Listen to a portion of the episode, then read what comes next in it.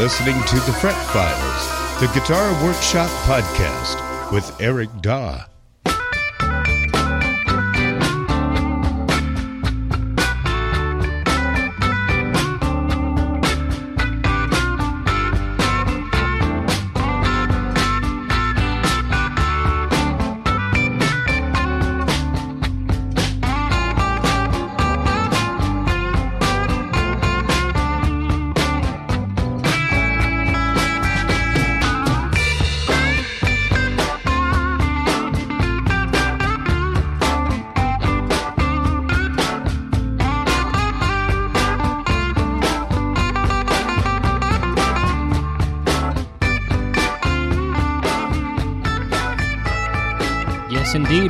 To the show. This is the Fret Files, the Guitar Workshop Podcast, the Guitar Repair Podcast.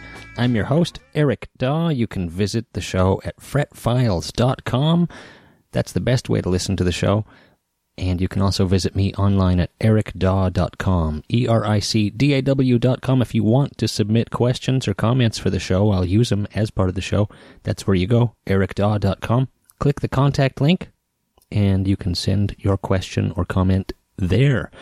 The other way to do it is by telephone 757 774 8482. You can also text that phone number and uh, but if you call that number you can leave a message. I'll use your call as part of the show. Welcome to the show. It's here it is. It's august and we're doing july's show. I'm sorry. What can i say?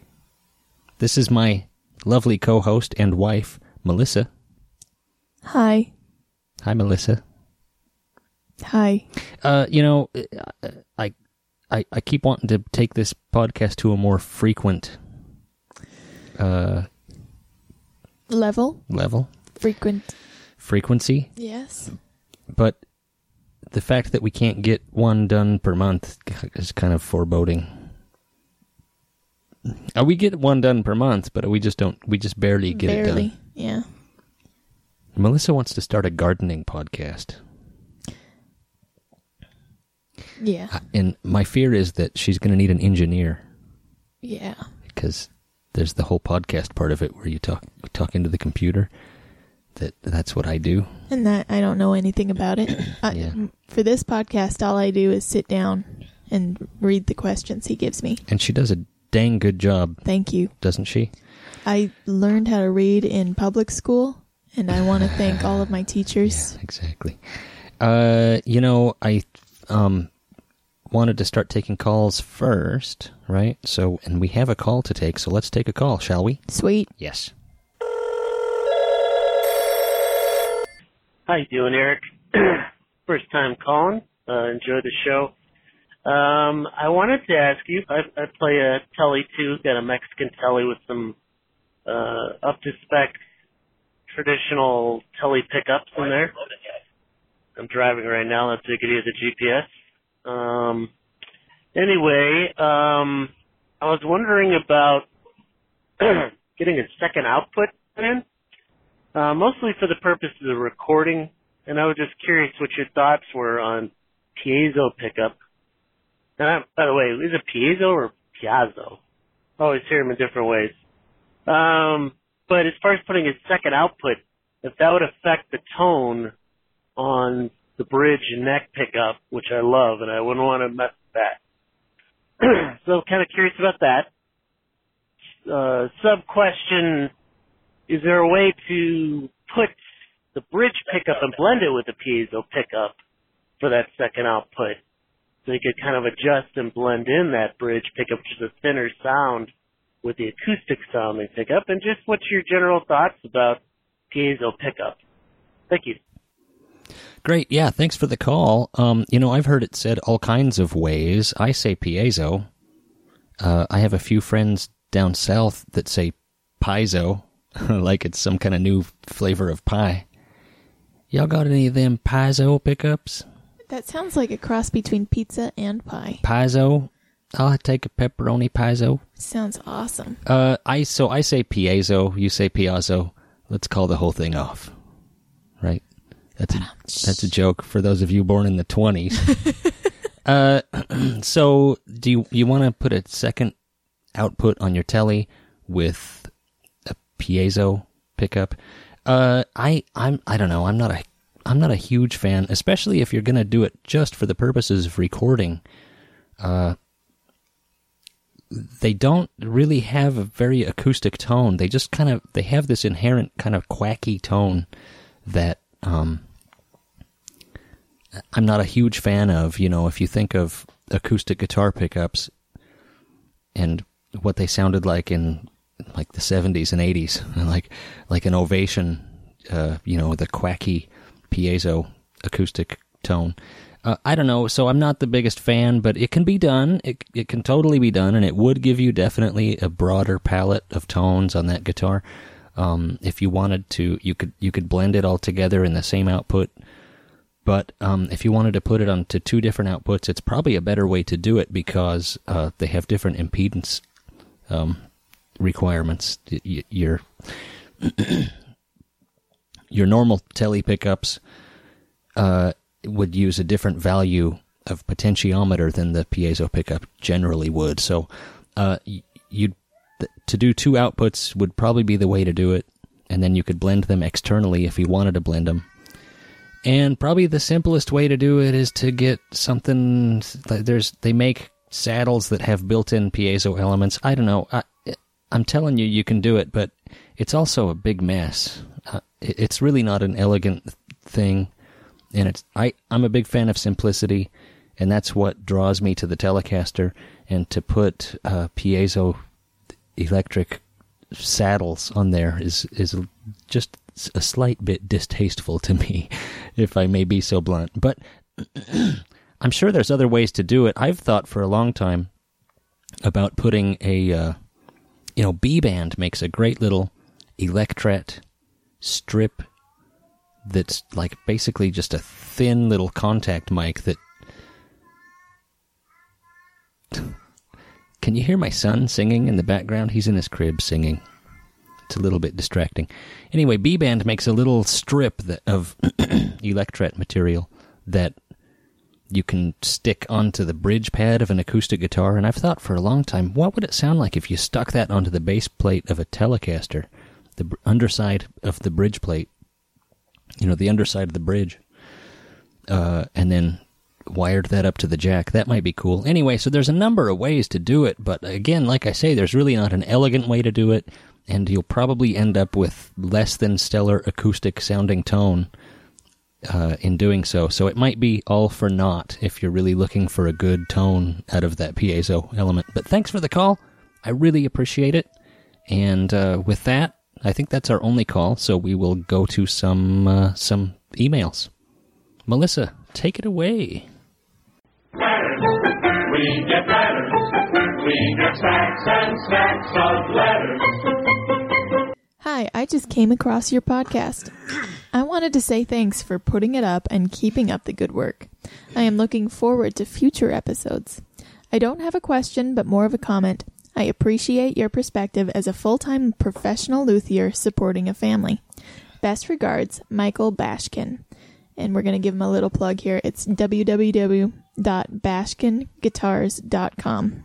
And he is in Fort Collins, Colorado. That's the way to do it, man. If you want to plug, and if you want to reach a lot of uh, people that are interested in guitar and guitar related and guitar building things, All you got to do is give all us you a to do is, compliment. is give us a shout out.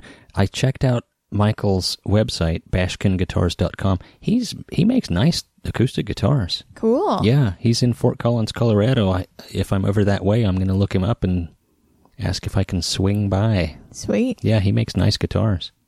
Check him out. Great. Thanks for the note, Michael. And with that, we'll go to the next question. Hey, Eric. Chad Gerby? That's correct. Gerb. Gerby. Gerby. Chad Gerby here at In Stuff Music in Pittsburgh, Pennsylvania. Hope you and your family are doing well. I wanted to know if you could fill us in on your finish repair process for a headstock break. Once you have the break itself fixed, how do you blend it in with the rest of the finish? Do you find nitro finishes are more difficult to repair than other kinds? Also, what is your favorite beer? Hmm. Kind regards, Chad Gerby. Thanks, Chad. Um, it dep- on the on the uh, headstock breaks. It depends on the guitar. It depends on the color. It depends on the kind of finish that they've used, and it depends on how bad the break is. Uh, you know, I've definitely done a few where you had to sand the, a, a whole bunch of paint off and refinish the whole area. But generally, if it's a minor break, um, if it's a polyurethane finish, the easiest thing to do, especially if we're talking about a black finish or a natural finish, uh, the easiest and uh, best looking way I've found to do it is with plain old super glue. Wow. Build up super glue along the break and then shave it down with a razor blade Just till it matches. until you get until it's all flush. And then you lightly sand and polish it out and it looks great. Especially black. Black is easy. And Stewart-MacDonald makes black super glue, which is super handy. I use it all the time for finish touch up. Cool. Yeah. Uh, but it depends on the color. I mean, if it's a white, good luck, man. That's the worst if somebody's got a white guitar with a headstock break. good luck ever making that look right. Uh, nitro, you can drop fill with with more nitro. It's hard to match colors. Again, you know, it's kind of the same process as the super glue drop fill technique, but it's uh, uh, it it takes longer to dry, and it depending on the color, it's real hard to match colors. Like I say, but uh, that's my different processes. I'll either use I'll either use lacquer or super glue, uh, and occasionally I break out my burn-in sticks. I have lacquer burn-in sticks that it- it's a real '70s way to repair uh, finish, but it's made by Mohawk or Behlen, and they're they're called lacquer burn-in sticks. If you've never seen those, look look them up. They're kind of crazy. It's different. uh, It's like a tray of all different kinds of colors of lacquer, and then you can melt it in with this. It looks like a soldering iron with a giant wedge on the end, and you melt the lacquer. It's a, a like a Like- stick of lacquer. It's It like looks a like a crayon of lacquer. yeah, like a, but it's kind of a rectangle, and you melt it into the finish, and you can just kind of Smoosh it. spackle it into the into the into the crevices, and then uh, once it once it cools, then it's hard like the surrounding finish, and if you if you match the color up right, they work really well. But it's tricky because you can you can burn the surrounding finish hmm. with that big crazy wedge that you use. It's a weird way to do it, but I've been doing it for a long time, and sometimes just the right repair calls for it. You know, hmm. so it's nice to have an alternative method. Anyway, thanks for the question, Chad. Oh, he says, "What is your favorite beer?" Well, that is very important. I'm not much of a beer drinker, but I do have two or three occasionally. Probably my favorite is Beck's. Hmm. There you go. I Yeah. also I also enjoy a Redhook ESB. And if I'm extremely poor at the time, I'll drink Rolling Rock. It's a family favorite. It's cheap. Cool. Thanks, Chad. Thanks, Chad. Hey, y'all. Thanks for the great podcast. It's a gem. You two are gems. Thanks. Gee whiz. I've got a double O style Martin acoustic that I use a headstock strap tie on. Have never used this as all my other acoustics and electrics I've played over the years have two strap buttons, not just the one on the lower body like this Martin. It feels really comfortable to me and I quite like it. Anyway, here's my question. Is it bad for the headstock, neck, etc. to be pulling weight there? Should I have another strap button installed? Could I do this on my Gibson Electric and not affect the fragile headstocks? Bad idea or good idea? As with 90% of guitar questions, is this purely subjective or is there any objective results of neck wear and warp over time? Thanks, y'all. Hope the baby is doing well. Corey. Thanks, Corey. We have two babies. But that's none of your concern. You're asking questions about guitars. Well, we have one baby and one toddler. Well, that's That's true. That's forgivable. That's true. Yeah, You're I still think Corey. of I still think of the two year old as a baby, but I suppose he's a toddler. Uh what was his question? Oh yeah, so this the old school strap where it ties around the headstock. Oh yeah. I hear people getting concerned about this from time to time. Like, is it? It's putting too much tension on the neck. Is it okay? I really think it's okay. You know, the strings and the truss rod are putting tension on the neck. Uh, I think in far in excess of what you're putting by having a strap around the headstock. So I would not worry about it at all. Not a big deal. It what it will do though is wear the finish around the uh, around the headstock there. I see old guitars come in that have had a, a headstock strap for a long, long time, and the finish is pretty much just worn away over time. So that's a consideration if you care about the finish up there. Um, it's funny to me that acoustic guitars generally don't come with strap buttons installed on the on the neck heel. It's just a, tr- a traditional thing, I guess. They guitar manufacturers just assume that you're going to use you're either going to sit down or that you're going to use a headstock strap. So I install a strap button. I, I install strap buttons on uh, acoustic guitars all the time on the neck heel, and that's definitely a good solution. I like the way they sit better when when you've got a strap button on the heel. He didn't say what year his guitar is. If it's from the 40s, don't do that.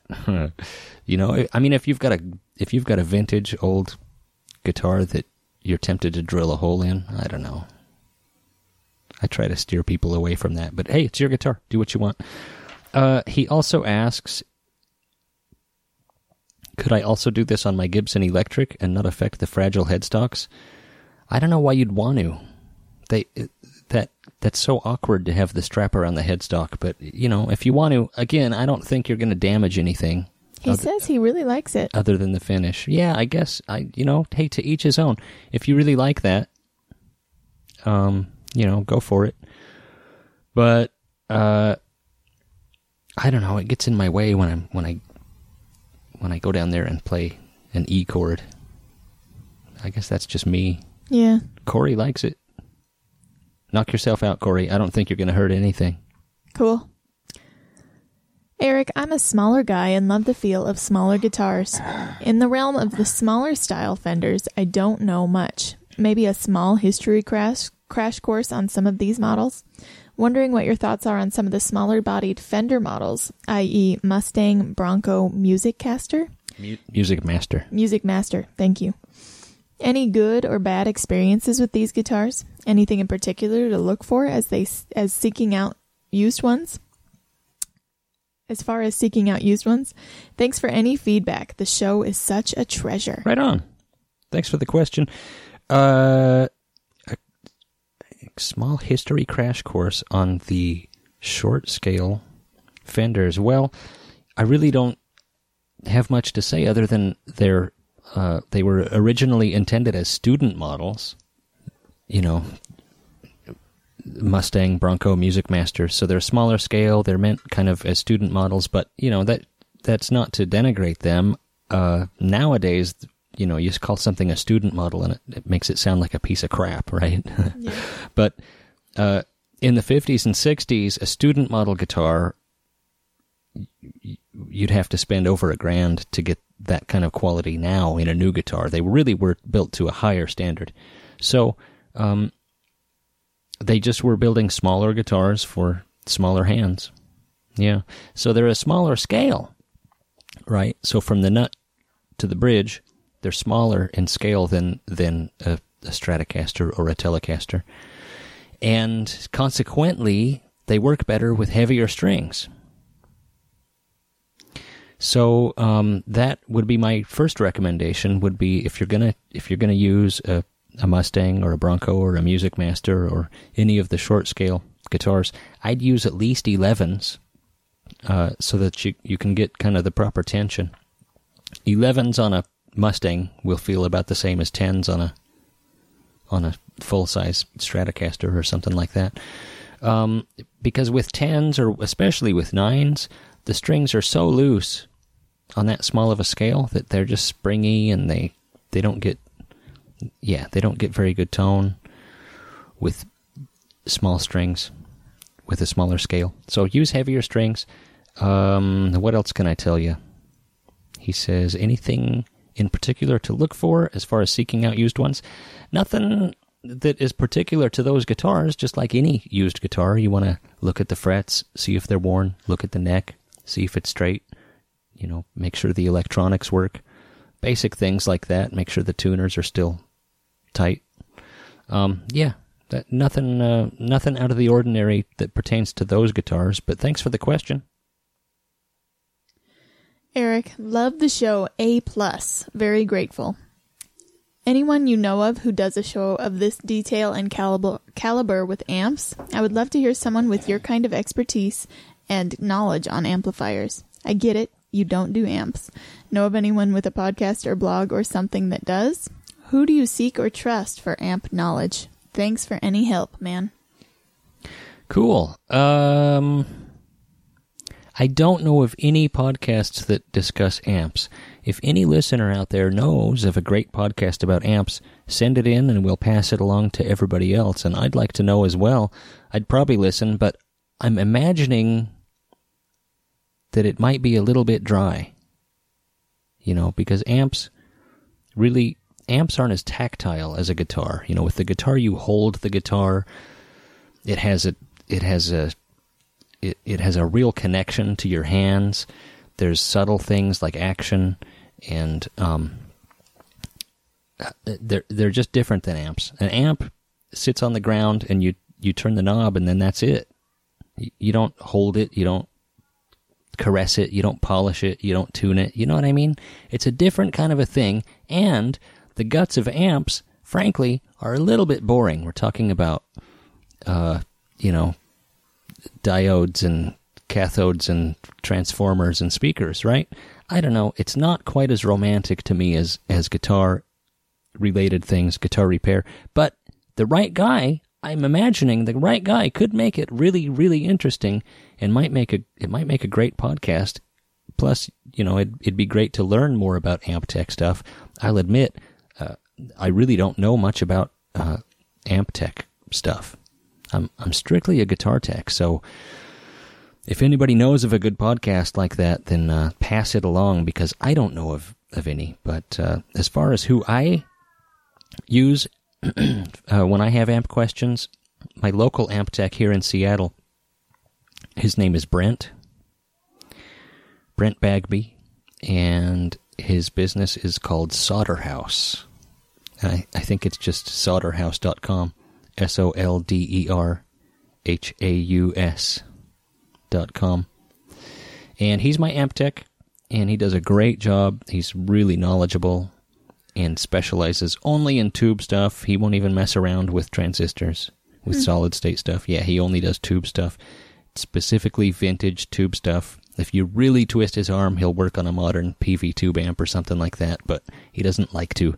He's specifically a vintage tube amp specialist. So check him out, Brent Bagby, solderhaus.com. With that, let's take a little break, shall we? I say, shall we? Oh, sure. Yes, okay, we'll be right back. Hi, podcast fans. Jay Boone from Emerald City Guitars here. We've been down here in Pioneer Square in downtown Seattle for 20 years, and a lot of things have changed. One thing hasn't changed, though. We still have a great selection of used and vintage guitars and amps. Now, that's not all we do down here. We also have a great service department, a great staff that's very knowledgeable, and tons of accessories and effects and just about everything you'd need if you're a guitar player. So, we're celebrating our 20th anniversary this year, and we're doing all kinds of wonderful things, including giving folks great service, great deals, and shipping around the world. Visit our website at emeraldcityguitars.com, and you can see our entire selection of guitars and amps that we have on our floor at any time. We want to thank you guys for all the great years that you've shopped at our store, and that goes for all the folks not only in the Northwest, but around the country and around the world. Emerald City Guitars, your best source for vintage guitars and amps.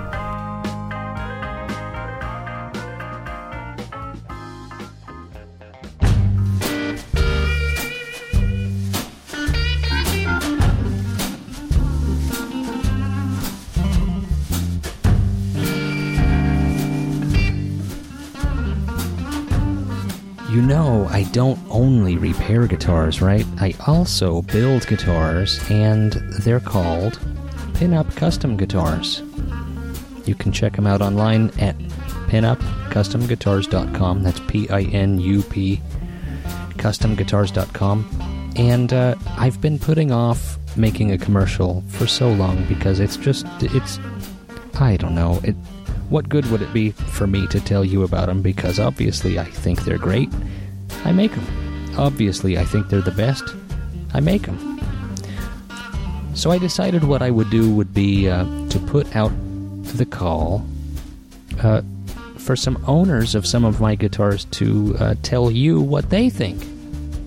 And uh, so that's what I've done. So I'll I'll I'll let some of the owners of my guitars tell you about them. Hey, this is Darren Jones from Jones and Fisher.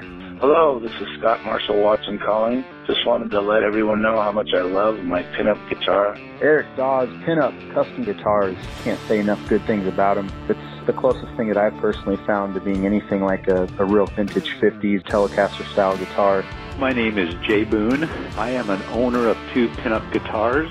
Eric makes guitars that remind me of the, the real vintage style guitars, and that's what appeals to me. It makes me personally a better player. A very vintage sounding instrument, very light and resonant. And I use it all the time. I play with it regularly. Uh, I love the feel of the neck. It's a fat 50 style neck. This is Joshua Jolagera. This guitar makes all other guitars that I've owned personally feel like toys in comparison. I love the guitar. It's my uh, my main rig when I'm out on the road. I, I ended up buying two of them, and I, I use them both on a regular basis. I tell you what, if I had the money, I'd own 10 of them. Thank you, Eric. I appreciate the eagle eye for quality and, and uh, attention to detail. I'm a big fan. Way to go, Eric. Great job, Eric. I really appreciate it. Check one out for yourself. Well, there you have it. And if you've been wondering what my guitars sound like, you've been listening to them all along. Uh, that last song was was uh, Darren Jones, Jones and Fisher using his pinup, and all the other music is me using my guitars. And uh, I just, you know, the, these guitars are what I call vintage style recreations of famous 50s guitars. I don't make Telecasters, I don't make Stratocasters, only Fender makes those. These are tributes to those guitars. And uh, Telecaster, Stratocaster, those are registered trademarks, obviously, of the Fender Music Instrument Corporation.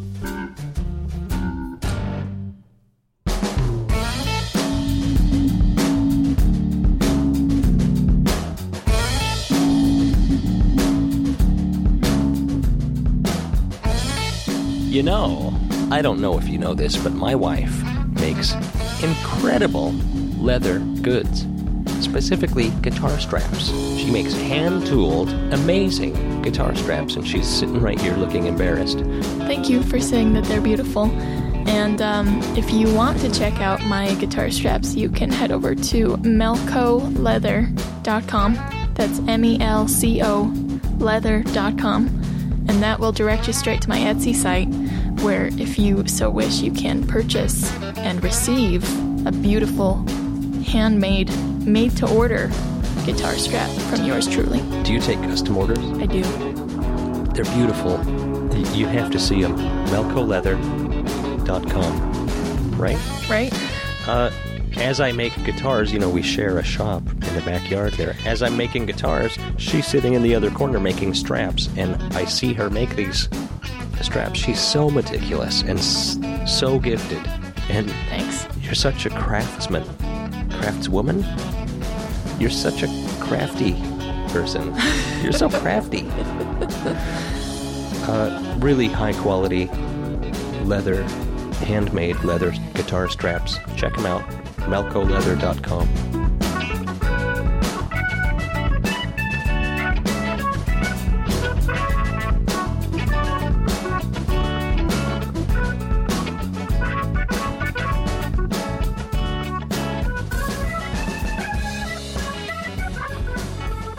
Eric and Mel. I am a trained cabinet maker and I have always harbored a desire to build a guitar.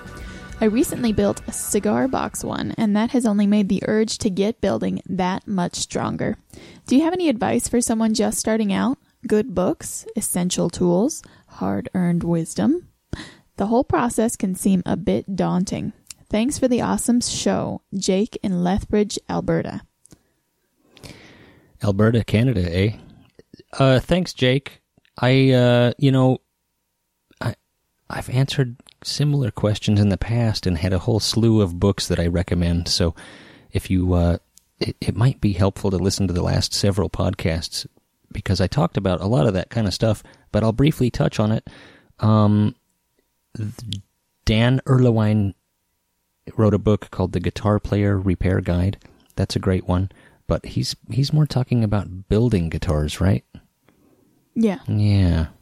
Yeah. Yeah. You know, I have a book to recommend. I do. I'm going to go grab it. Melissa's going to entertain you momentarily. Here we go.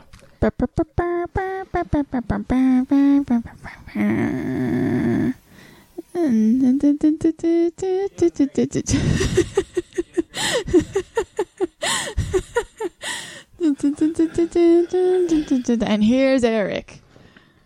Clearly, you're you're really going to go far in the radio business. Just- you know, filibustering is tough to do. I mean, when somebody just leaves you hanging like that, that's really some skill. Okay. Jonathan Kinkead wrote a book that I bought a while ago, and it's really, I mean, I've only thumbed through it, but I tell you, it's amazing. Is he the guitar player of light? No, that's you're thinking of the Kinkade, the play, the painter, Oh. the painter of light. Oh, this is. Jonathan Kinkead. Kinkead, K I N K E A D, and it's called "Build Your Own Acoustic Guitar." Complete instructions and full size plans. In the back, there's blueprints that fold out. You know, they're in an envelope, an envelope. If you're in envelope territory, and the uh, it's really thorough, really amazing. He talks about all different kinds of methods and techniques of building your own guitar, and I can't wait to kind of get more into this book because the more I thumb through it, the more I, the more I like it. Um, so check that out. That's a great one. Build your own acoustic guitar. Jonathan Kinkead. Uh, Hal Leonard is the publisher, and I'm sure you can find that on Amazon and uh, you know whatever else your whatever your Barnes and Noble, your or your local bookseller. Yeah, thanks for the question, Jake. Any hard earned wisdom to give him? Not that I'm uh, not that I'm harboring at the moment. Uh, yeah, you know it's people ask me all the time. They say, Eric, I'm thinking about getting into the guitar repair or the guitar building business, and I say, don't. Just don't. Okay. No, I'm kidding. It's but you know, look, if your if if your hope is to make a living at this, it is a hard road, I got to tell you. It's a hard road and I know a lot I know a lot of guitar techs and a lot of guitar builders. And I would say about 20% of them really make a good living and the rest are struggling. That's just the truth. Anyway, with that depressing note, I, you know, Jake is, I think, just asking because he's Yeah, I think it's a hobby Yeah. thing for him. not to be a downer. Anyway, next question. Okay. Hey guys, great show. I'm brand new to the podcast and I had a question about pickup winders. I'm a self taught player and repairman and I want to start winding my own pickups. I love modding and am not looking to make a career out of it at this point, but I was just wondering about your thoughts on investing in a winder versus building one. Thanks, Jed. Cool. Jed is the best name. That's that's a great name. That is a good name. Jed. Uh, well, you can go either way, Jed. If you're if you happen to be a rich man, you can just buy one. Um, Stewart-MacDonald sells one. I think you can also get one through Mojotone, mojotone.com. But they tend to be several hundred dollars, and uh, frankly, I would recommend building one. That's what I've done. I built my own. You you can find a small electric motor uh, in all kinds of places. I like to search thrift stores for parts for to build things like this. Old sewing machines have little motors that are great for pickup winders. Uh, you can make your own counter to count the turns by using something called a reed switch. and a and a magnet. You put the magnet on, uh, you know, I've got a disc mounted on the on the shaft of my pickup winder, and as the magnet passes the reed switch, it forces the reed switch to close and makes a connection, and it sends a pulse to my counter, which turns the counter. So, uh, yeah, you can make your own pickup winder if you want to really get carried away and build a very involved uh, pickup winder. Check out Jason Lollar's book about winding pickups and about uh, building a pickup winder. I think he sells it on his website. I didn't realize he wrote a book. Yeah, I've got it at work. I don't think you've seen it. Um, Is it new? It's, no, it's old. He uh, that's kind of how he broke into kind of how he broke into the uh, scene was by uh, writing that book. When I I interviewed him, you know, I think it was the Yeah. third or fourth podcast I interviewed Jason Lollar. So you can go back and listen to that podcast uh, because it's a really an interesting uh, interview, and he talks about the book that he wrote. And um, he sell he he does still sell that through his website. Uh, if you go to lollarpickups.com, I think it's lollarpickups.com. L O L L A R. It might be lollarguitars.com. I'm not sure. Or it might be just lollar.com. I don't know. You'll have to check it out. But if you just search for Jason Lollar in a in a search engine, you'll find his website, and he does sell his book there. Um, you might be able to find a used copy somewhere. I don't know, but he said that the reason he started selling it again was that it was be it was being bootlegged. He had he had discontinued it, and then people were bootlegging it and selling it for ten times what he originally sold it for. Uh, but it is jam packed full of information, very extensive plans about how to build your own pickup winder. Uh, I've read it, and I I thought about building the winder that he describes in there, but I just came up with a much simpler plan. And uh, maybe someday I'll attempt something more like what he's got in there. Um, the the reason I went with the one that I built is that um, I just feed I just feed my uh, my magnet wire onto the pickup directly by hand, and I've got a couple of guides set for the parameter of the bobbin, and then I move my hand back and forth between the two guides, and then that puts the wire on the bobbin, so it's completely hand fed. And the pickup winder that he describes in his book, um, I believe the there's a capstan or there's a uh, there's a uh, I don't know what to call it. Anyway, uh, the, the thing it moves back and forth, so so you don't have to move. You know, you don't have to feed the wire on by hand back and forth. It actually is a fully automated pickup winding device, and it's a really interesting book. Regardless of whether or not you build his pickup winder described in that book, it's full of really, really, really useful information diagrams of bobbins, descriptions of winding direction of all kinds of different pickups, and descriptions of all all different kinds of and and brands of pickups and how to rewind them and repair them and replicate them. So it's a great resource. I I would really highly recommend checking out his book. Yeah. Cool. Yeah. Thanks, Jed. Hey, Eric and Melissa. Love the podcast. Just found you guys and binged on all the episodes I could get. I have a two part question. You know, uh, I hear people say that sometimes. I don't like they couldn't get all of them. If you want to get all the episodes, they're there on on fretfiles.com or ufoship.com. I think iTunes only lists our last 10 or so episodes. yeah. So if you're going through iTunes or Stitcher or BeyondPod or some kind of a podcatcher like that, uh, You sound like you know what you're talking about. only because I listen to a lot of podcasts lately. Um, the the way to find our back episodes that you haven't listened to is to go to fretfiles.com. They're all there, all the way back to number one. Anyway, go ahead with the question. I have a two part question. I recently started playing on a Washburn acoustic electric and consider myself pretty handy, so I wanted to pick up a project guitar to make my own. I ended up finding a Mexican Stratocaster that needs a few things. The pickguard is warped and the pickups almost touch the strings. What can cause the pick pickguard to warp. I want to strip the black finish and re- repaint or even try a cool purple burst. Is it better to sand the finish off or can I use a chemical stripper? I couldn't find on the internet how to determine what year this Mexican Stratocaster is or what kind of wood the body is made out of. Keep up the good work. Cool Mitch from Syracuse, Utah. Right on, Mitch.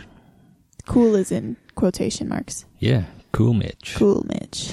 Um, what can cause the pickguard to warp? He says. Well, the first thing that comes to mind is heat. That that can definitely do it. It's just plastic, and it can, if it gets hot, it will warp.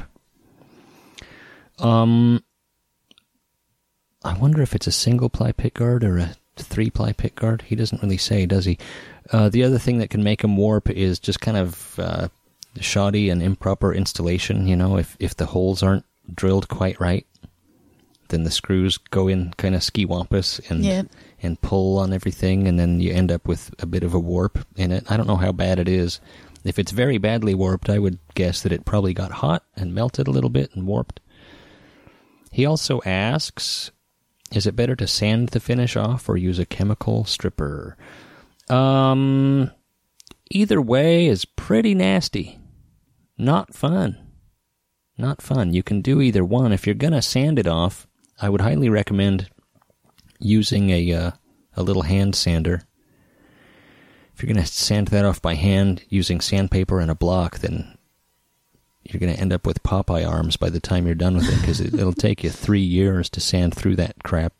It's probably a polyurethane finish, and it's a thick finish on those on those guitars. So and it's tough too. So sanding through all that by hand is really not an option. Um, I don't know. Yeah, any chemical that's going to take that polyurethane off is going to be a real nasty chemical too. Real Hmm. nasty. They they're out there. They do make them. They do sell them. Um. Oh, I wish I could remember the name of that uh, chemical paint stripper. It's called like airplane stripper or something crazy like that. Why is it called airplane stripper? Maybe I can do a quick Google search. Melissa just went and checked on our son, and now he's crying. What was his deal? Uh, he wanted his stars back on. He's got some light up stars that he likes to go to Oh, sleep his to. his stars were. His stars turned off. I just did a quick Google search. I don't see it. I don't, I don't know what it's called, man. Uh, that crazy paint stripper. It's called like Did you just Google stripper? Because that that's not going to bring up what you think I it is. think it's called air. Yeah, no, stripper. Uh, aircraft paint remover. I think that's what it's called. Yeah, clean strip, aircraft paint remover.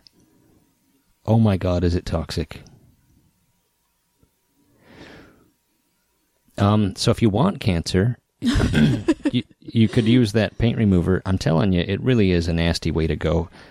Uh, I appreciate your question, Mitch, but really, the way to go if you want if you want to paint a guitar would be to buy a blank, buy uh, buy a body, buy an unfinished body, because getting the paint off of that Mexican Stratocaster is going to be such a pain in the neck, dude. I'm in a sweat just thinking about it, and I do this for a living, so that's just a that's just a word of advice for you there. Anyhow, thank you so much for the question, Mitch. Next. Hey, Eric and Melissa. Melissa, what is it like living with a luthier? Is sawdust just covering every inch, every square inch of your home by now? I'm I'm not a Lutheran, by the way. Right. Did I say Lutheran? No, I'm just it's a joke. Oh. Luthier is such a weird word. I don't understand it. I don't it's so luthier means w- someone who makes lutes. Though that's not what you do. No. I don't even I don't even own a lute. I never even played a lute. I've never even seen a lute. I've seen them, but you know. Oh. Uh, alas, yeah, yeah. Eric, what's the most important machine that an amateur luthier should invest in first? Do you build tellies with a humbucker in the neck? I think there's more tonal variety with a telly bridge pickup and a neck humbucker. Thoughts? Thanks, Jonathan, in Victoria, Canada. Um, Hey, you got a question? I did. I'm excited to answer it. What's it like living with a Lutheran? Uh, well, there are guitars in every room, Yeah, that's true. and um, once, th- and this is a funny story. We have a very small bathroom. Like I'm talking, like you can't fit more than one person in their bathroom. It's tiny. And one time, I kid you not, I went in there and there was a guitar on the toilet. like, like it was just My harmony acoustic? yeah. Sorry. and Eric must have been playing it in there for, for one reason or another. you know, then- interestingly enough, a toilet makes a pretty good guitar stand. I mean, it sits in there just perfectly. well, uh, there's not sawdust everywhere because fortunately he keeps all of his sanding and whatnot confined to the shop area. Yeah. Although I do share the shop space as well, so I do sometimes find a fine coating of dust on my workbench. Sorry about it. That's okay. Okay. Did I answer my question? I'm Mhm. excited. Okay. What's the most important machine that an amateur luthier should invest in first? Well, if you don't already have one, I would say a belt sander, combination disc sander would be the thing to invest in. Um, shaping nuts and saddles, shaping all kinds of wood parts, bridges, uh, shaping cleats for crack repair. A belt sander, a disc sander makes all of that stuff much easier and go much faster. If you're if you're if you're shaping a nut or a saddle and doing it all by hand, that's an all-day event, man. You got to pack a lunch doing that. Hmm. So, but a disc sander and a belt sander combination disc belt sander really cuts the time way down. So that's the thing to have if you don't have anything and you're just starting out, and that's what his question was, that would be my first, the, my first recommendation. Hmm. Mm-hmm. Mm-hmm. Indeed. Thanks, Jonathan. No. Do you build tellies with a humbucker in the neck? Oh, he had another question. More than one. Do you build tellies with humbuckers in the neck? I have before, uh, by special request, but it's not something that I typically do. I'm not a huge fan of of humbuckers, so it's not something that I typically do. Although the traditional telly neck pickup does drive me a bit crazy. If you're a long time listener to the podcast, you know that. So I like to use uh, a slightly different variation on my neck pickups. And instead of the chromed brass pickup cover on that pickup, I use an unplated nickel one. And uh, it really brightens them up. Cool. Yeah, but I don't do. The closest thing I come to a humbucker is I'll do a five way switch sometimes, where one of the positions is series, um, and which is which is how a humbucker is made. You know, two two single coil pickups in series, and so it it's a lot like a humbucker. Sure. Mm-hmm. Cool. Thanks, Jonathan. Often on the podcast, you have recommended Goto hardware. On their Telly bridge, it has their maker name, but the bridges on your guitars do not. I would like to use a bridge that does not have a maker name. What do you suggest? Thank you, Dan. Right on. Thanks, Dan. Uh, yeah, you know, I don't. Uh, yeah, Goto makes great stuff, but that does drive me crazy too. Um, to have that, uh, to have that uh logo right on the bridge. I don't even like it when they say Fender. I I I, I want a blank. I want a blank Telecaster bridge if I'm making a Telecaster. And Allparts happens to sell one. It is the uh, I thought I knew the part number. Hold on just a moment. Allparts carries a great one. It's a it's called the TB5120. TB5120. And uh, I I think that it's made by Goto for Allparts, but they leave their brand off of it, which is nice. So it doesn't say anything, but it's a traditional um it's a traditional uh, Telecaster style bridge with the three brass saddles. And uh, it doesn't say a darn thing on there, and it's nickel, which I appreciate, or they have it in nickel. TB 5120 001 is nickel. 001 means nickel in Allparts land. Um, I think they also sell it in chrome and gold, but uh, yeah, that's the one I like. TB 5120 through Allparts. Thanks, Dan. Thanks, Dan. Hey, Eric and Melissa, time to pit your expertise and superior knowledge against a Guitar Center scammer whom I talked to today. Guitar Center Bozo says I have to buy the $40 pickguard that they stock because if I buy a cheaper pickguard online, it will make my Strat sound like a Hello Kitty toy guitar. will pickguard material or cost have a big effect on my guitar? Can I cut a pickguard out of any non metallic material? Interesting question. Yeah, you know, um, that your your buddy there at Guitar Center does not know what he's talking about. So, different plastic pick guards won't make any difference in tone. None. Uh, just zero. But metal pick guards will make a difference. So, uh, and and I didn't think that they would, but I've I've experimented with it. The like the aluminum gold anodized pick guards that that you see sometimes, those do make a difference. They they sound a little bit different. I don't know why. I well, the theory is that it's um, it affects the magnetic field of the pickups. Even though aluminum is non-ferrous, it does uh, somehow affect it, and it's called paramagnetism. Yeah. Do-do-do-do. Yeah. But th- just your standard run of the mill vinyl or plastic three ply or single ply pickguard, whatever, it doesn't make any difference on tone. And Guitar Center dude was just using a sales pitch on you, or he doesn't know what he's talking about. So, or both. Both Or neither. apply. Or neither, yeah. But he says, Can I cut a pickguard out of any non metallic material? Well, I suppose, but that's a pretty broad. Any non metallic material? So that could include things like bread and, you know, uh, you know, uh, I don't know what what else could. I mean, any non-metallic material is a pretty broad category. So yeah, try to stick to things that won't mold or rot. but yeah, you could use plastic. You know, any plastic. I've seen.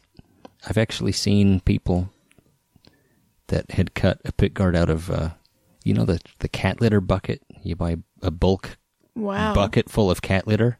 Why even bother with the pit guard at that point? Well, I saw somebody who cut the pit guard out of the side of the bucket and left the cat litter sticker on. I don't know. I guess it was, he thought it was real punk rock. I don't know. Anyway, but yeah, you can cut a pit guard out of anything, but I don't know. The, I would say the sky is not the limit. The limit is way down further than the sky. Nothing Yeah. perishable. Let's keep it. Let's keep it. Uh, yeah. Let's keep it to uh, reality. Let's keep it down to reality. That's it for the questions. Sweet. Yeah, great questions this month. Um, I dearly want to thank my wife for helping me host this podcast, without whom I would have quit doing it a long time ago. You're welcome. I want to thank Michael Van Dieven over at UFOship.com, who graciously posts this podcast to the internet via his website, UFOship.com, which is a great uh, podcast network. There's some crazy podcasts on there, varying from football podcasts to paranormal podcasts and what else? Broad range. It is a broad range. I also want to thank Emerald City Guitars, the sponsor, our sponsor, our single sponsor, our only sponsor. I would consider Pinup and Malco both sponsors. Well, I guess so, but that's us, you know? Yeah. Yeah. Well, we pay for the show, don't we? Uh, yeah, there's nothing to pay for. I paid for that coffee table. Yeah, that's true. Yeah, okay. So, anyway, anyway, thanks to you for listening. I really appreciate it. If you want to participate in the show, go to ericdaw.com, E R I C D A W.com, click the contact link, and submit your question there. While you're there, you could poke around, you could order some custom pickups, you could look at my nifty website. you know, it's great. And uh, that's it. That's that's it for the show. Thank you so much for listening, and we will uh, talk to you very soon. Thank you. See you later. You just had to get the last word, didn't you? Yeah, I did. I got the last word.